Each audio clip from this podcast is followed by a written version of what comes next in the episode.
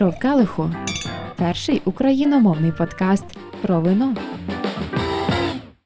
Усім привіт! З вами Марія Черетяна, і ви слухаєте спеціальний новорічний епізод подкасту Шов в келиху». Зі мною в студії знову Артем Мороз, засновник проєкту Вино на острові. Привіт, Артеме! Привіт, Марія! Дякую за запрошення. Сьогодні ми говоримо про українські ігристі вина, обговорюємо, скільки вони коштують, з чим їх можна пити, і чому вони взагалі заслуговують на місце на нашому з вами новорічному столі. І ми одразу почнемо пити. Ми сьогодні дегустуємо і насолоджуємося вином від Чізай. Це брют із локального сорту Черсогі. Ми дякуємо Чізаю за те, що вони надіслали нам це вино. А також ми розіграємо дві пляшки ігристого вина від Чізай. Слідкуйте за нашими новинами у соцмережах.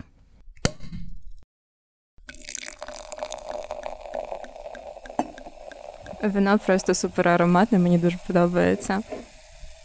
Да, я його теж обожнюю. Це такий український, я б сказав, аналог просеко. Вино, яке підходить і для якоїсь просто вечірки з друзями, зустрічі, вино, яке просто для насолоди, дуже справді ароматне, з льодяниками, з фруктами, з літом в пляшці. Так що я впевнений, що багатьом слухачам сподобається. Воно якраз не складне, а просто пит, насолоджуватися життям і посміхатися.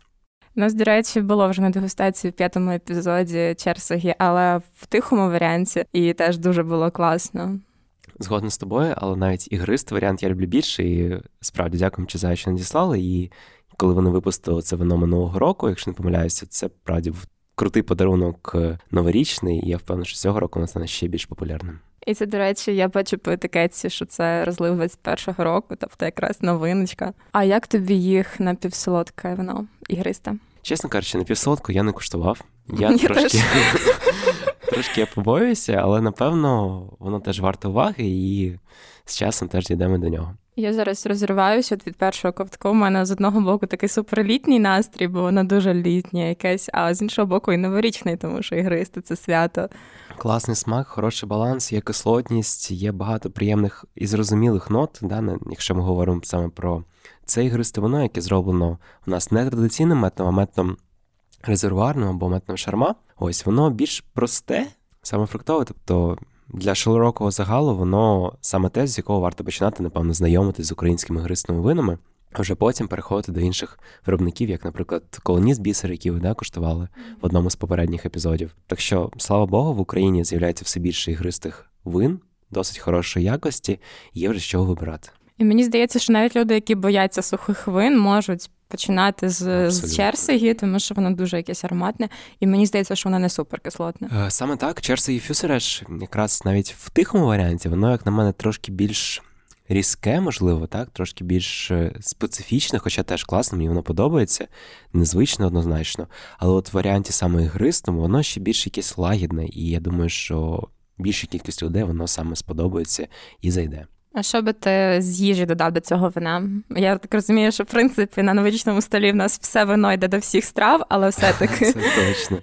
Ну, насправді мені це вино настільки повне і багато, да, своїми смаками то я б його навіть нічим не змішував, тому що для мене це воно, скажімо, пити стоячи, да, на якійсь е, на якійсь вечірці, спілкуватися з людьми, просто проводити гарний час. Але якщо з чимось поєднувати, це однозначно щось неважке, просто щоб створити невеличкий фон, ті самі печиво, мені подобається з хлібом завжди поєднувати вино, щось е, ну, не солодке сильно, да, можливо, якийсь сир теж не дуже витриманий, щось, власне, середній, досить нейтральне. Олів'є не підійде під це, це вино. Я думаю, що олів'є підходить до всього, і всі українські ігристі вина у нас спеціально розроблять, щоб підходити до олів'є, але я думаю, що це воно справді стане окрасою новорічного столу. Коштує воно, до речі, в районі 150 гривень, і це доволі бюджетний варіант. Це дуже достойно і дуже хороше співвідношення саме ціни і якості якому, напевно, в багатьох випадках позадрі ці італійські і іспанські вини, на які ми частіше дивимося для новорічного столу. Тобто, це в принципі такий аналог просек, але просеко буде коштувати більше, хороше. Абсолютно, як на мене, це якраз справді конкурент прямий просеко і за смаковими якостями, і за настроєм, напевно. Ось так що. Це справді хороший конкурент. Підемо далі по українських ігристих винах. Їх доволі багато, можливо, що не так багато, як хотілося би. Але я, до речі, зайшла нещодавно в е, сільпо біля себе. Я побачила типу зразу три українських ігристих вина, і доволі багато полиць ще було зайнято тихими українськими винами. Мені стало дуже приємно зразу, що в принципі українські вина займають вже місця на полицях, навіть в українському супермаркеті. Яке варто далі згадати нам ігристи українське? Це справді дуже класно, що українських вин стає все більше, що вони стають більш доступними, але треба теж розуміти, що тихих українських вин на все таки більше, тому що. Тихі вина їх робити легше, да, не потрібно настільки там дороге обладнання і технологічно це все простіше. Ігристі вина вони якби йдуть наступним кроком після тихих. І слава Богу, ми вже до цього кроку переходимо, до цього другого етапу. І минулий рік, як на мене, був якраз проривом ігристого українського вина. У нас з'явилося е, вино Березань від е, Бейкуша. Дуже класне, і чекаємо вже цього року. Теж щось цікавеньке, якийсь сюрприз від них. Інші виробники теж, якщо або випускають щось нове, або, власне, покращують якість вже існуючих, як той самий колоніст бісер, який, напевно, класика українського гристу вина. Блан де Блан від князя Трубецького, трошки вище цінової категорії, але теж дуже цікавий, дуже достойний і дуже хорошим співвідношенням ціни до якості. 46-та паралель, яка теж розширює і, власне, створює кілька варіантів: і рожеве, і, власне, брют, і брют натюр. І обов'язково точно ми не забуваємо про артвайнері, про Артемівське, яке. На жаль, має не дуже хорошу репутацію, але це насправді не дуже обґрунтовано, і як на мене, це воно дуже достойне. Там є всі умови, щоб створювати класні вина традиційним способом. Це теж дуже приємною ціною, тому не уникайте цього, і це воно, напевно, найрозповсюдженіше, найлегше купити, тому придивіться до нього під ваш новорічний стіл. Мені здається, що в Артемівську взагалі є все, що завгодно зараз. Є і просеко, є і вина зроблені методом шампанізації з, з різною витримкою. Так, я б, звичайно, звертався в плані Артемівського до якраз класичної технології, так, артвайнері, які у них є 18 місяців, 36 місяців е, витримки, і рожевий подивився, і біле, власне, вони всі достойні, всі цікаві, і можна навіть самому вдома влаштувати невеличку дегустацію артвайнері і скуштувати там чотири варіанти ігристого вина, і впевнений, що. Декілька з них вам точно припадуть до смаку. Мені дуже червоний їх бірют подобається взагалі прям класно. Так, він точно цікавий. До речі, можемо згадати одразу ще й шаба, які ми пропустили, які теж дуже сильні має позиції в ігристих винах різних категорій, абсолютно різні бюджети. Е, так що, в принципі, вже.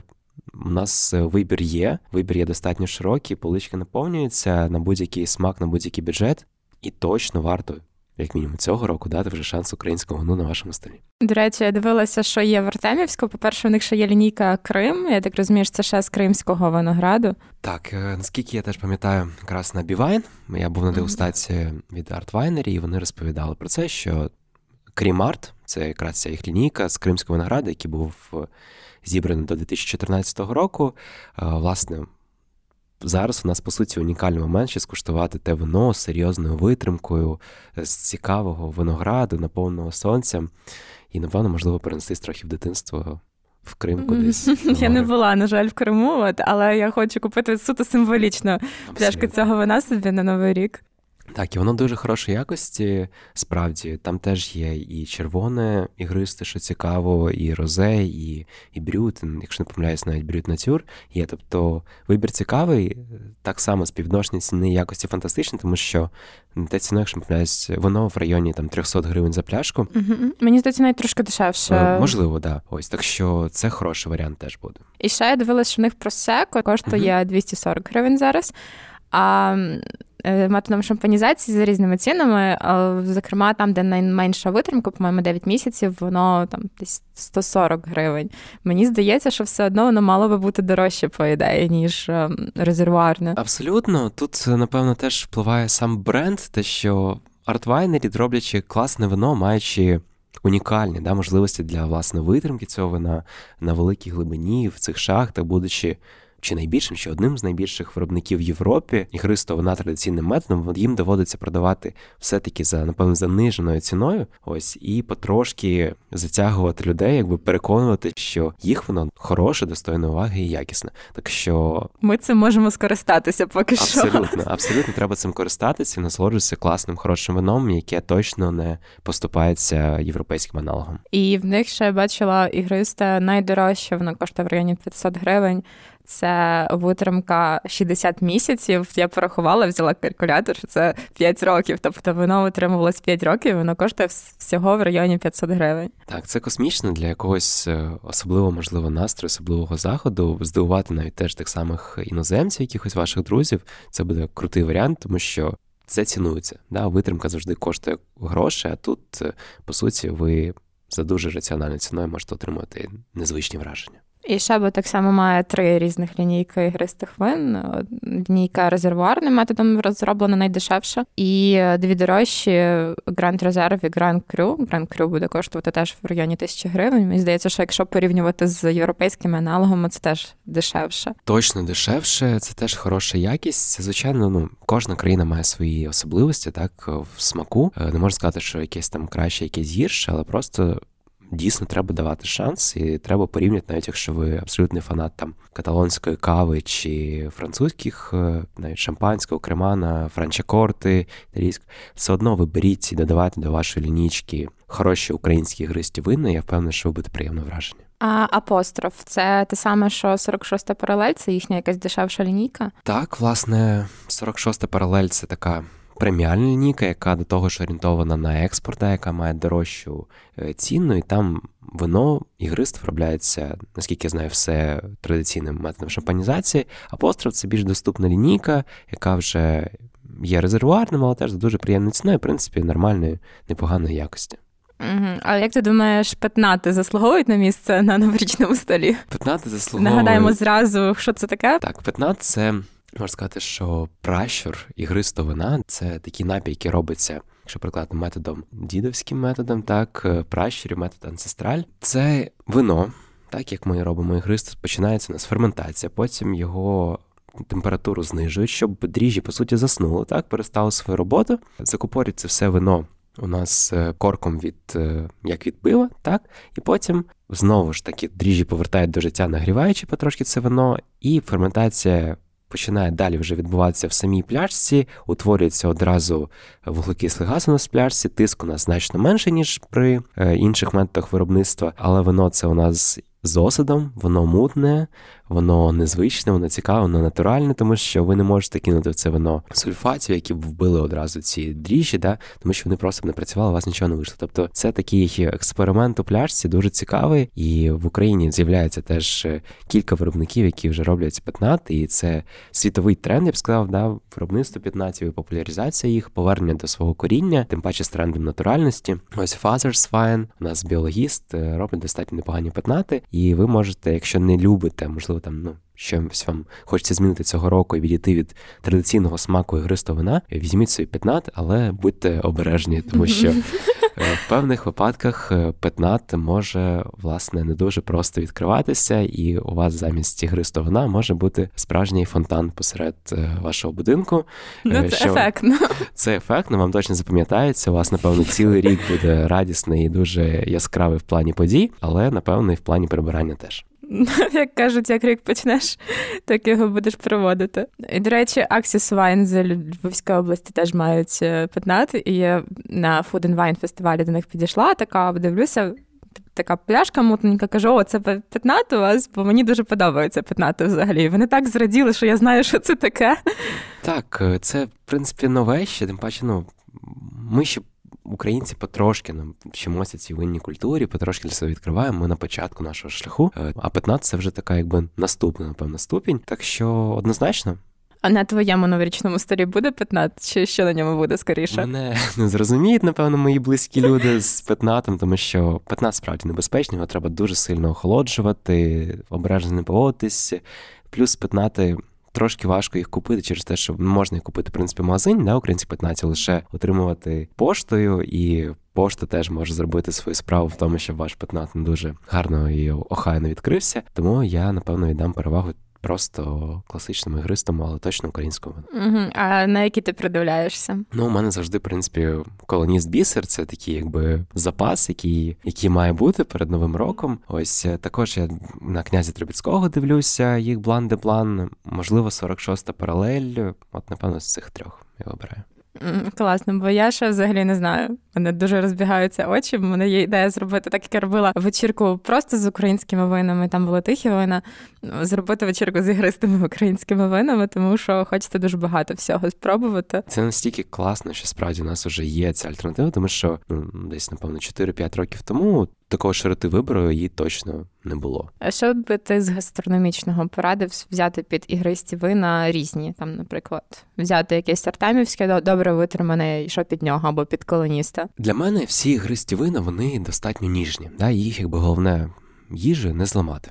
Якщо так можна сказати, якщо ми беремо е, вина, які роблять традиційним способом, ми відмічаємо ноти вершкові, ноти хліба, так тому і ваша страва, яка на столі, вона має бути теж якби в цьому напрямку йти, да, вона має бути ніжна.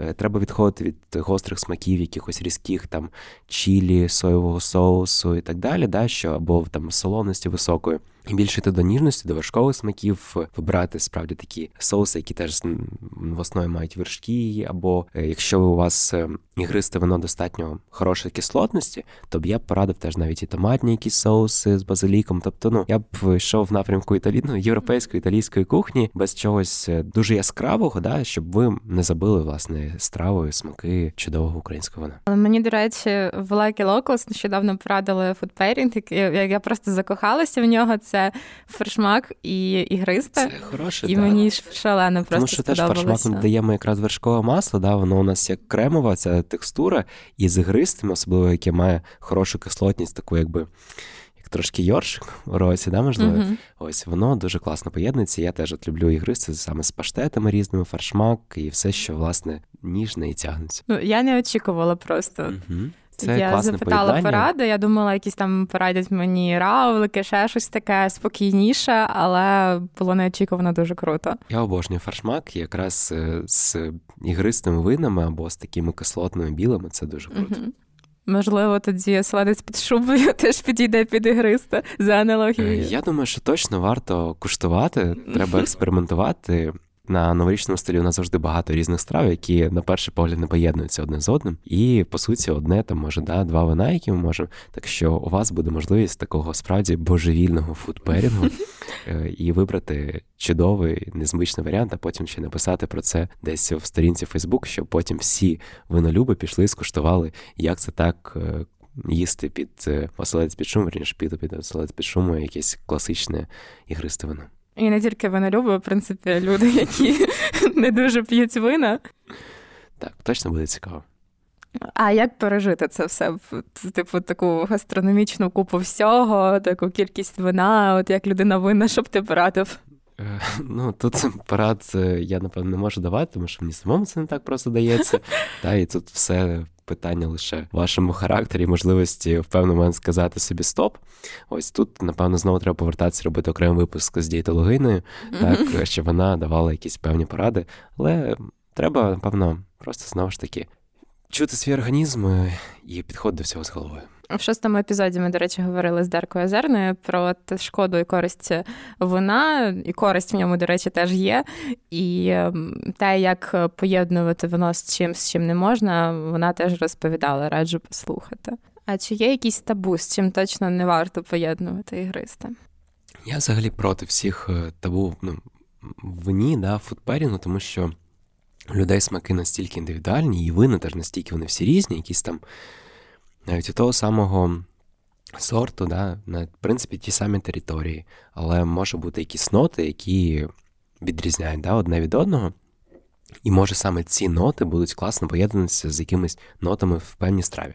Якщо ми раніше там говорили, да, приходячи в заклад, що не можна брати е, рибу і там, наприклад, червоне вино, або, наприклад, м'ясо з білим, що на вас би дивилися абрикоси, то слава Богу, ми від цього вже відійшли, і стереотипів немає, не має бути якихось сталих поєднань, тому що все змінюється, кухня змінюється, у нас все більше стає ф'южену, у нас більше різноманіття вина. Тому я справді за експерименти. Так, можливо, якісь не вдасться, можливо, щось вам не зайде. Але так само треба пам'ятати, що ваше сприйняття вина. І їжі завжди залежить від настрою, від атмосфери навколо. І просто може те, що сьогодні не подобається, може сподобатися завтра і навпаки. Так тому я точно за експерименти і оцих табу, що навіть не треба куштувати і, і намагатися, я точно проти. Угу. А от все-таки, якщо взяти до якогось брюту щось солоденьке, то чи не буде брюто занадто кислим? Я не думаю, що він буде занадто кислим, просто ж, як на мене, оця солодкість, вони ну, в принципі, солодкі страви, вони дуже об'ємні, якщо так можна сказати. Да? Вони заповнюють всі ваші смакові рецептори, і брюд буде більше здаватися якимось ніяким, да? і він втратить ці свої делікатні, тендітні тобто, ноти. текстура оця як, як на мене, так. Тобто лишиться текстура і буде просто, як наче щось дуже на фоні, але ви втратите цю власне цікавість е, цього ігристого вина. Тому дивлячись, що для вас важливіше. Для вас важливіше скуштувати щось цікаве, ну в їжі знайти якусь родзинку, те, що вам подобається, просто щось робити на фоні з з напою. Або ж навпаки, ви на перший план ви ставите напій, і потім вже їжу така, щоб його не затягнуло. От тут треба зробити свій вибір, що для вас на першому місці, і від цього вже будувати своє меню. Це в мене була така дилема нещодавно на вечірці на роботі, бо в нас були вина сухі і напівсолодке, здається, ні, напівсуха. І був мій улюблений пиріг солодкий. І я така дивлюсь на цей пиріг і розумію, що після цього я вже не зможу пити ці вина. І доведеться з пирогом почекати, бо для мене на першому місці були вина. Так, завжди про вибір, але правильно вибирайте, як як вам подобається, да, і чи які у вас настрій сьогодні життя. Краще, звичайно, почати з того, що якби не заб'є інше, да, е, насолодитися в повній мірі там сухим якимось вином, так, скуштувати його, відчути всі його ноти, а потім вже переходити, поєднувати зі стравою, просто маючи вже в пам'яті класний, класний спогад про вино, яке ви пили. Ще варто напевно сказати, де можна купити українські ігристі. Це в першу чергу на самих виноробнях замовляти. Е, Так, правильніше, звичайно, замовляти на самих виноробнях, і тут варто не відкладати, щоб ваше вино ігристе, воно встигло полежати, трошки відпочити під переїзду, якщо це йде поштою, да, щоб дати йому хоча б, я б сказав, тиждень, да, щоб воно просто. Ну, це що ми сьогодні п'ємо вчора приїхали. Ну так, бувають звичайно різні ситуації, але вдалі, щоб Вино боїться вібрації. Да? Вібрація те, що в принципі може тренувати ніжність вона і його певні ноти. Тому після 20-го числа, от 20-ті це останні числа, коли варто замовляти від виноробів, які будуть їхати до вас там пошти. Е, інші варіанти це купити в спеціалізованих магазинах, е, яким ви довіряєте, або просто в винних магазинах, або навіть та сама розетка, яка має непоганий вибір. І Угу. І Шабо, Артемівська, і часом колоніс ще можна часто в супермаркетах купити. Принаймні, я багато бачила. Е, абсолютно, так як це все таки великі виробники, їм супермаркети довіряють, у них є об'єми, да, щоб продавати це через е, торгівельні мережі, то так. Це буде вже не важко, і тут в великих супермаркетах ви точно знайдете достатньо хороші українські гристівини. Клас, навіть в АТБ я бачила там і Артемівське, тобто це взагалі не проблема, як навіть якщо в останній момент ви хочете купити українське ігристе. Так, і ну ще знову повторюю, що не треба боятися Артемівського, це хороше українське гристовина. Ну, у мене в самої були стереотипи раніше. Я не знаю, з чим вони були пов'язані. Може, з тим, що це якийсь такий радянський шлейф. Я цього стереотипу ніколи не мав, тому що мені все, що починаючи зі слова Артем, подобається. Е, так. Е, але ну, справді, коли куштуєш Артемівське і там даєш людям куштувати, якісь робиш сліпі дегустації, то завжди хороші враження, завжди хороші відчуття, все правильно зроблено. Немає справді жодного такого дефекту, чого можна придратися, і по ціні це все теж класно вкладається в поєднанні ціни і якості. Ну, я навіть не знала довгий час, що вони тепер називаються вже артвайнері. І колись тільки починала цікавитись українськими винами, і там дивлюся якісь тури, і там артвайнері. Думаю, прикольно, арт це мистецтво, якесь мистецьке виноробня. Потім я почитала, що це просто артемівське, просто з ребрендингом. Правильно напевно роблять, намагаються трошки якби ламати ці стереотипи і створювати щось нове вже. Щоб люди коштували справді хорошу якість е, і не маючи чогось в голові перед цим. І, до речі, от е, так опосередковано в цю тему я згадала, що про Чизай, е, що з Чизай, в принципі, стався мій перший якісний контакт з українським вином. У нас в Житомирі є одна варенична, і там е, в винній карті суто українські вина, там кілька позицій Чизаї і одна Вілоцінта. І якось ми зайшли з другом, і я дивлюся, і ти з такою недовірою.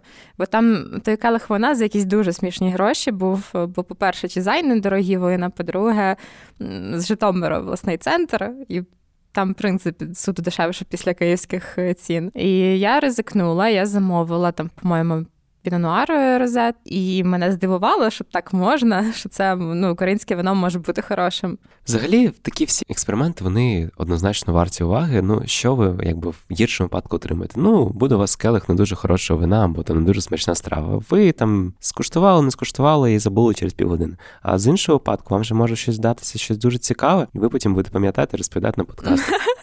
Так. І замовляти українські вина. А в тебе ж була е, дегустація вона на острові саме ігристих вин, правда? Так, я робив е, одного разу також була прямо ігристих вин дегустацію, відкриту для всіх, тому що частіше я роблю вже закриті дегустації. До речі, теж, напевно, хороша ідея. Я думаю, що більше сомельє це роблять. Якщо ви хочете урізноманітити свій новорічний вечір, да, і додати трошки культурної програми, можете запросити людину, яка провела вам до новорічного столу, можливо, там дегустацію, розповіла трошки про вино, і вам би точно було цікаво, пізнавально. І особливо прикольно, коли. Зазвичай є якийсь амбасадор вина, який вже закохався в цю Це тему. звучить, як запрошуйте мене, будь ласка. Ось є амбасадор вина, скажіть, хто це любить, і от він намагається всім своїм родичам передати е, своє бажання да, і поділитися. І от коли ти цим людям власне розповідаєш, які абсолютно невинні, які не мають якихось особливих подобань, і ну, відкривається цілий світ. І це класно.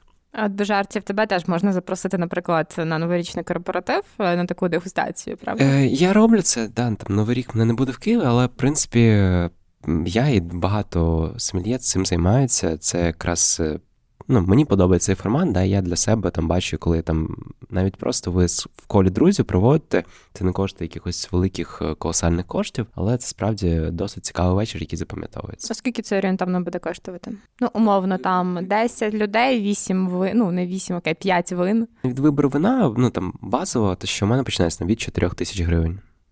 Десь 3,5-4 тисячі гривень це базові українські вина, якісь можна скуштувати. Якщо ви вже трошки більш знаючи, так е, трошки вам хочеться більш цікавих вин, там можна за 6-7 тисяч, але це все-таки на цілу компанію людей. Ну так, якщо це для компанії корпоративне щось цілком доступно. І я зараз ще подумала, що варто нагадати слухачам, хоча ми про це не раз вже говорили, з яких келихів варто пити гристи, що це не обов'язково мають бути келихи флюте. Я б сказав, що це мають бути обов'язково не флюти, тому що справді ви настільки багато втрачаєте, коли п'єте з флюта. Ви по суті, отримаєте лише один плюс це е, вуглекислий газ. Фото в інстаграмі. Фото в інстаграмі, так, і ваш візуальний е, візуальне задоволення, те, що бульбашки довго залишаються в келиху, да, потрошки вони виходять і рівно піднімаються догори. Але інші виміри, якраз які. По суті, відрізняють ігристе вино від е, спрайту або чогось іншого. Це його аромат, да, це його смак, його післясмак.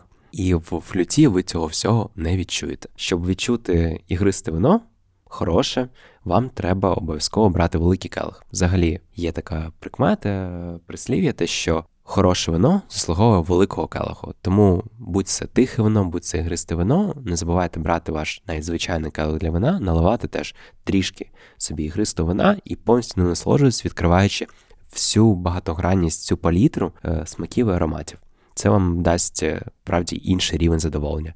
І говорячи про виробників відомих якраз е, келихів, вони, в принципі, всі зараз е, максимально агітують, щоб переходити з флютів. Які раніше були в моді, до іншої форми для ігристих вин, які більше вже нагадують справді форми просто келихів для тихого вина. Ну, я коли замовляю гристи десь в закладі на винному, то я стараюся попросити більше келих, але не завжди встигаю. І коли мені приносять в такому вузенькому, то я ну, просто, типу, воно як мертве. Тобто я взагалі не не відчуваю ні запаху. Е, це абсолютно правда, і це справді біда, що тут уже ресторанна індустрія, ем, вона якби трохи консервативна, і вона ж боїться налякати гостя, який, можливо, не так в цій темі, да, і звик бачити ігристі вина лише в флюці е, високо, і тут хтось принесе йому в звичайному келиху і їсть буде дивитися на цей заклад е, як ну, не дуже якісний. Клас, я дуже дякую тобі за цю розмову, Артеме. Дякую тобі ще раз за запрошення. Був радий знову повернутися і був радий трошки ще розповісти про українське ігристе вино. Я дуже сподіваюся, що ви все більше будете звертати уваги саме на українське вина, коли наступний раз будете ходити за покупками. І я нагадую, що ми розіграємо дві пляшки ігристого вина від Шізай, тому слідкуйте за інстаграмом і Фейсбуком. Ви можете виграти, до речі, пляшку і там, і там, тому спробуйте, намагайтеся, а можете не чекати і замовити його собі вже. Я нагадую, що ви слухали подкаст «Шов келиху про українські вина, і ми з вами почуємося вже наступного року. Шов келиху перший україномовний подкаст про вино.